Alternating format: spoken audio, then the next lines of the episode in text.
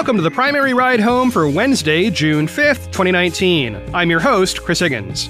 Today, a look at Buttigieg's plan to change the Supreme Court, Warren's plan for economic patriotism, and Biden releases his climate plan. Here's what you missed today from the campaign trail.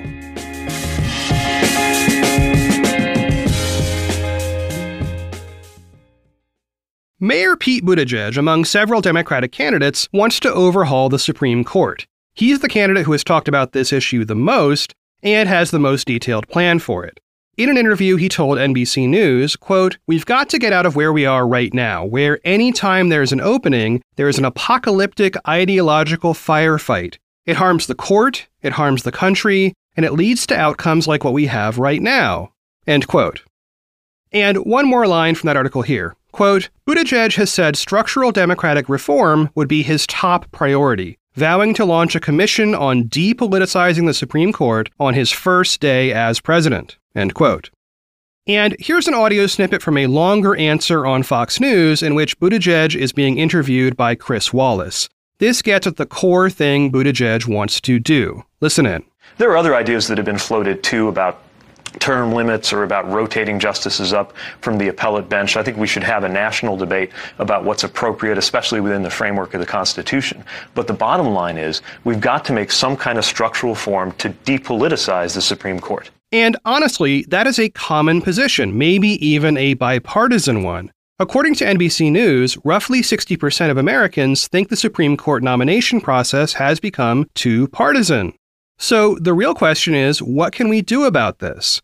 Well, first, a brief history lesson. Over the centuries, the US has not always had a nine member Supreme Court. The original number was six, then that grew to seven, then nine, then ten, before bumping back down to seven because everybody hated Andrew Johnson. Anyway, in 1869, that number went back up to nine, and efforts to change it since then have failed. Let's talk about one very notable effort initiated by a president. In 1937, FDR tried to increase the number of justices to a maximum of 15, proposing that justices who hit age 70 and a half, yes, really, he wanted the age to be precisely 70 years and 6 months, should essentially be forced to retire, or he'd just add another justice if they didn't. His hope there was to change the conservative court so it would be more sympathetic to his New Deal programs. But even fellow Democrats didn't love that idea, and many did not back it because they saw it as a slippery slope. Like if FDR added six new justices, why wouldn't the next president just add seven more? This was a big blow for FDR, and nobody has really touched the issue since then. Okay, so there is a ton of other interesting history behind all the other changes, but that's not the point for today. The point is, we have a rich tradition of fiddling around with that number of justices, though for the last century and a half, we have had that number locked in, and the FDR story is a cautionary tale. So, what does Buttigieg want to do? Well, he is open to options, but the main proposal he's backing would increase the court to 15 justices. Yep. However, in the plan he backs right now, it's not the FDR thing, though that number sure sounds familiar. Listen to this clip from back on March 8th from an interview on the TV show For the Record, which airs on WHBF TV. The interviewer, Jim Needleman, speaks first. Listen in. You're somewhat of a policy wonk, and you said the current democracy is warped. I think I read a quote saying you saying that, and that as you placing democratic reforms as your priority if elected to overturn Citizens United, get rid of the Electoral College, and to create something what you call a more depoliticized Supreme Court. So that would, would you mean does that mean you would pursue constitutional amendments on all these things? Potentially, although uh, interestingly, you don't have to revise the Constitution to change the makeup of the court to something that's more balanced.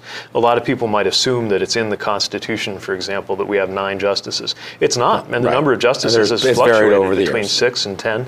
Uh, I think there are reforms that we could undertake that would make the Supreme Court less of a apocalyptic ideological battle every time that there's a nomination. Well, how do you accomplish what you want for the Supreme Court, and what do you want for Well, one way that you could do it, and again, I think we need to open the debate rather than saying, you know, I'm walking in in March of 2019 with all the answers. But one solution that could work would be to have 15 justices and only 10 of them appointed on a political basis. The other five would be rotated up from the appellate bench, and they would have to be justices that the other 10 could agree on. It takes the politics out of would it. Would they be lifetime appointments still at that point? If you're talking about a rotation? Uh, well, no, you would you would rotate them in and out, um, or but the other you could ten would be it- lifetime appointments. Yeah, or you could do it with term limits. Again, I don't think it's about having everything fully articulated on the way in. I think it's about opening up a subject that we've just considered closed for the last hundred years or so. Same with the way the districts are drawn. I mean, how can you not say that our politics is warped if so many districts across America are drawn in such a way that politicians are choosing their voters instead of the other way around?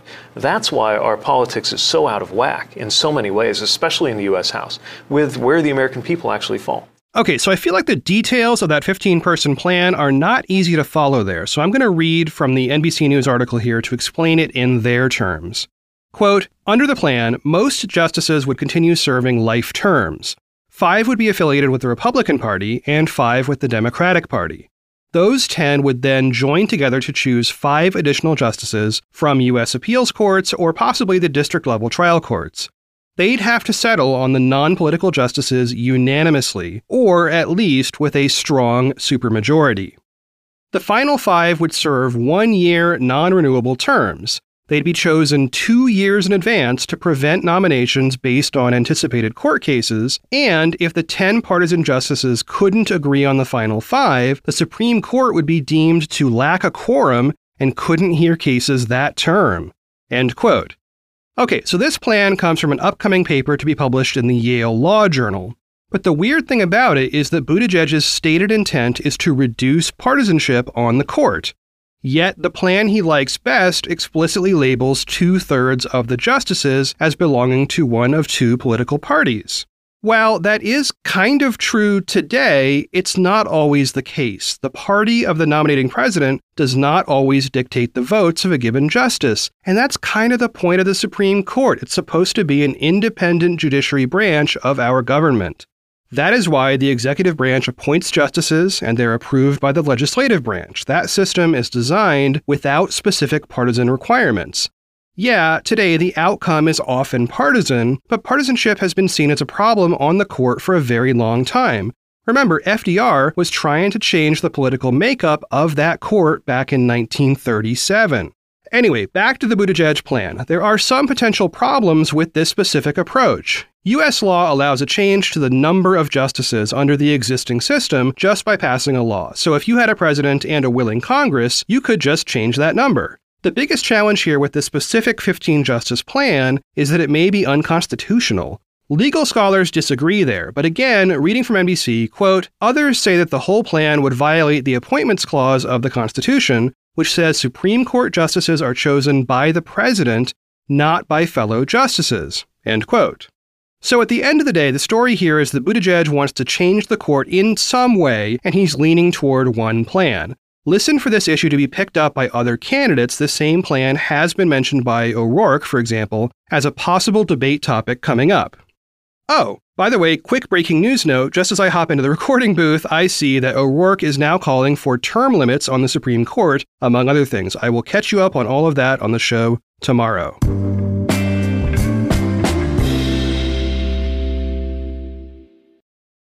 Okay, it's time to commit. 2024 is the year for prioritizing yourself.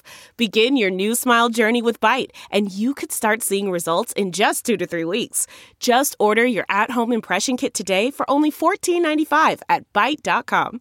Byte Clear aligners are doctor directed and delivered to your door. Treatment costs thousands less than braces. Plus, they offer financing options, accept eligible insurance, and you can pay with your HSA FSA. Get 80% off your impression kit when you use code WONDERY at Byte.com. That's B-Y-T-E dot com. Start your confidence journey today with Byte. The comfort of your favorite seat is now your comfy car selling command center, thanks to Carvana. It doesn't get any better than this. Your favorite seat's the best spot in the house. Make it even better by entering your license plate or VIN and getting a real offer in minutes. There really is no place like home. And speaking of home, Carvana will pick up your car from yours after you finalize your offer.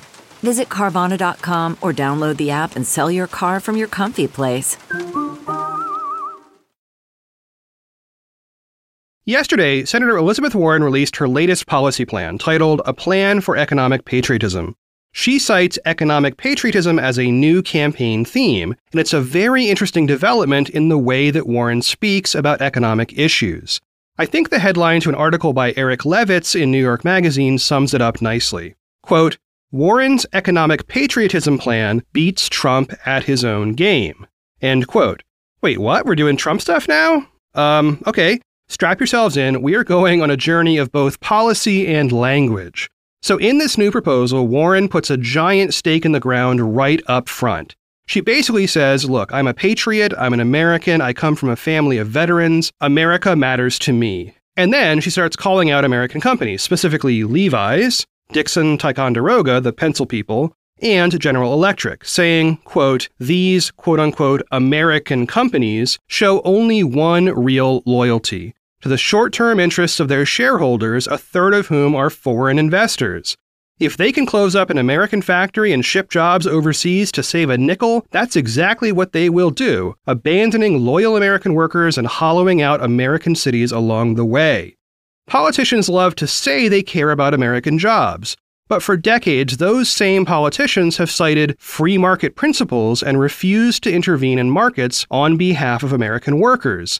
And of course, they ignore those same supposed principles and intervene regularly to protect the interests of multinational corporations and international capital. End quote. Okay, what Warren is doing here is making a leftist appeal to the American working class, but she's doing it by waving a giant linguistic American flag in the way that Republicans have been doing in recent political history. She is saying in the quote I just read that Republicans have been talking out of both sides of their mouths. Her core point is that key government policies, like, say, the strong dollar policy, have direct effects on Americans and their jobs. A strong dollar means Americans can buy cheap Chinese goods, for instance. It also means Chinese consumers can't afford American products. And the strong dollar, along with many other policies, mean that the government is basically incentivizing the very thing politicians claim to be against. Like, you know, moving jobs overseas, for instance. This is a lot like what Senator Bernie Sanders has been saying for years now, but the language she's using here is super important. This could be a turning point for Warren because she is using the language we typically hear from Republicans, but she is delivering a liberal message. For instance, listen to this bit. Quote, if Washington wants to put a stop to this, it can. If we want faster growth, stronger American industry, and more good American jobs, then our government should do what other leading nations do and act aggressively to achieve those goals instead of catering to the financial interests of companies with no particular allegiance to America. It's not a question of more government or less government, it's about who government works for. End quote.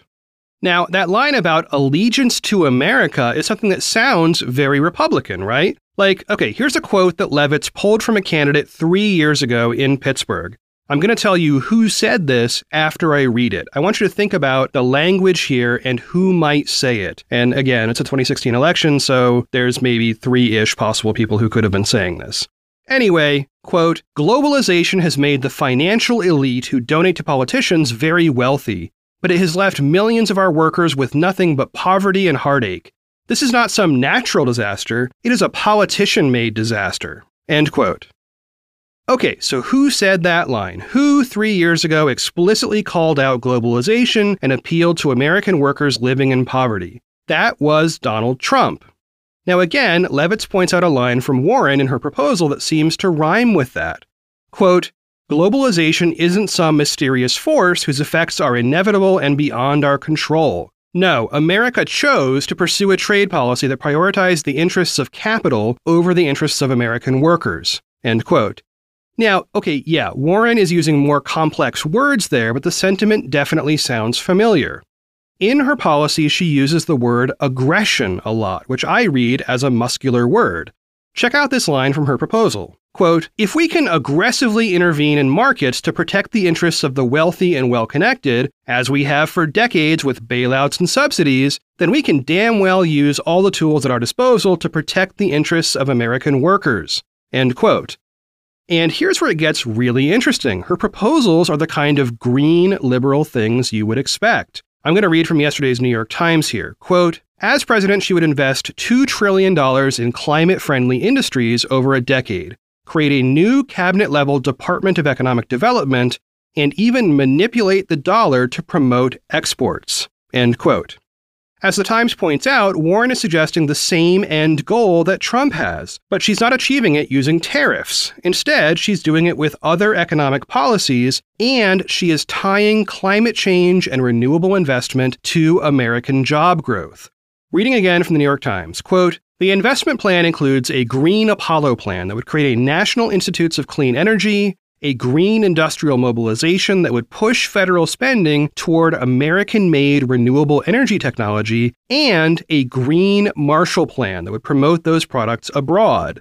The programs would largely be paid for through corporate tax increases, a campaign aide said, and would include provisions that prioritized investments in historically marginalized communities and provided benefits for fossil fuel workers. End quote. So check out the policy in the show notes. It is pretty long at 10 pages. And watch this space as Democratic primary candidates learn to speak Republican. This is going to get fun.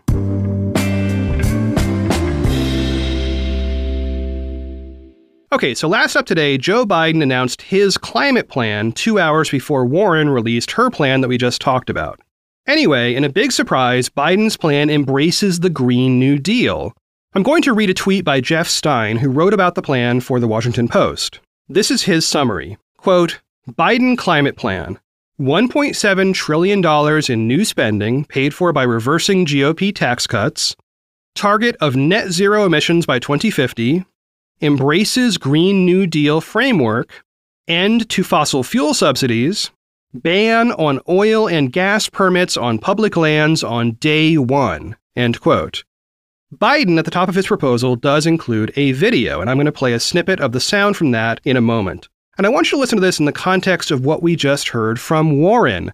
I think you can hear a transition in this clip from the first part being typical Democratic climate messaging, and then nearer the end, waving that big rhetorical American flag.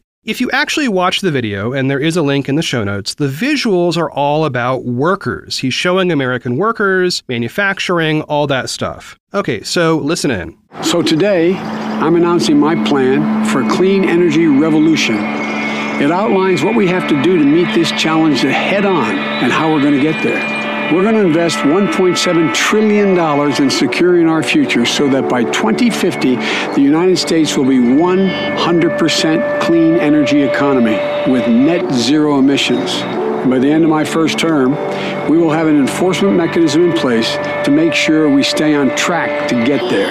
Know, we're going to make record breaking investments in research and development in zero carbon technologies so that America is the engine of the world's clean energy economy exporting cutting edge equipment stamped Made in the USA to help other nations reduce emissions and mitigate and adapt. This initiative will create more than 10 million new good paying jobs all across the clean economy in the United States of America. It's an enormous opportunity. We'll hold polluters accountable for the damage they've caused, particularly in low income communities and communities of color not only due to climate change, but the pollution they are pumping into the air that is breathed and the water that is drunk in those communities. You know, we're not going to forget the workers either. The workers who, through dangerous and backbreaking labor, powered our industrial rise, mined and built our arsenal of democracy, and fueled America's prosperity through the 20th century. They've earned our thanks, our respect, and our support. Finally, we have to bring the world along with us. Global action requires American leadership. But the United States only accounts for 15% of global carbon emissions. The rest of the world has to step up as well. So on day one, I will immediately rejoin the Paris Climate Accord. But that's not sufficient. We need to dramatically accelerate our worldwide effort to meet the intensity of the challenge we face. So I'll immediately get to work, leading a diplomatic initiative to get every nation to go beyond their initial commitment, to push our progress further and faster. This is especially true for China by far the world's largest emitter of carbon. We will not only hold their leaders accountable for reducing carbon output at home in their country, but make sure they stop financing billions of dollars of dirty fossil fuel projects all across Asia. And this will allow us to keep creating good paying jobs right here at home, even as we raise our own standards. America once again will be able to stand proudly on the world stage and challenge every other nation to follow our example and our leadership. Reading Biden's actual plan, which I'm going to admit to you I didn't get through all 50 pages of, there is a lot there.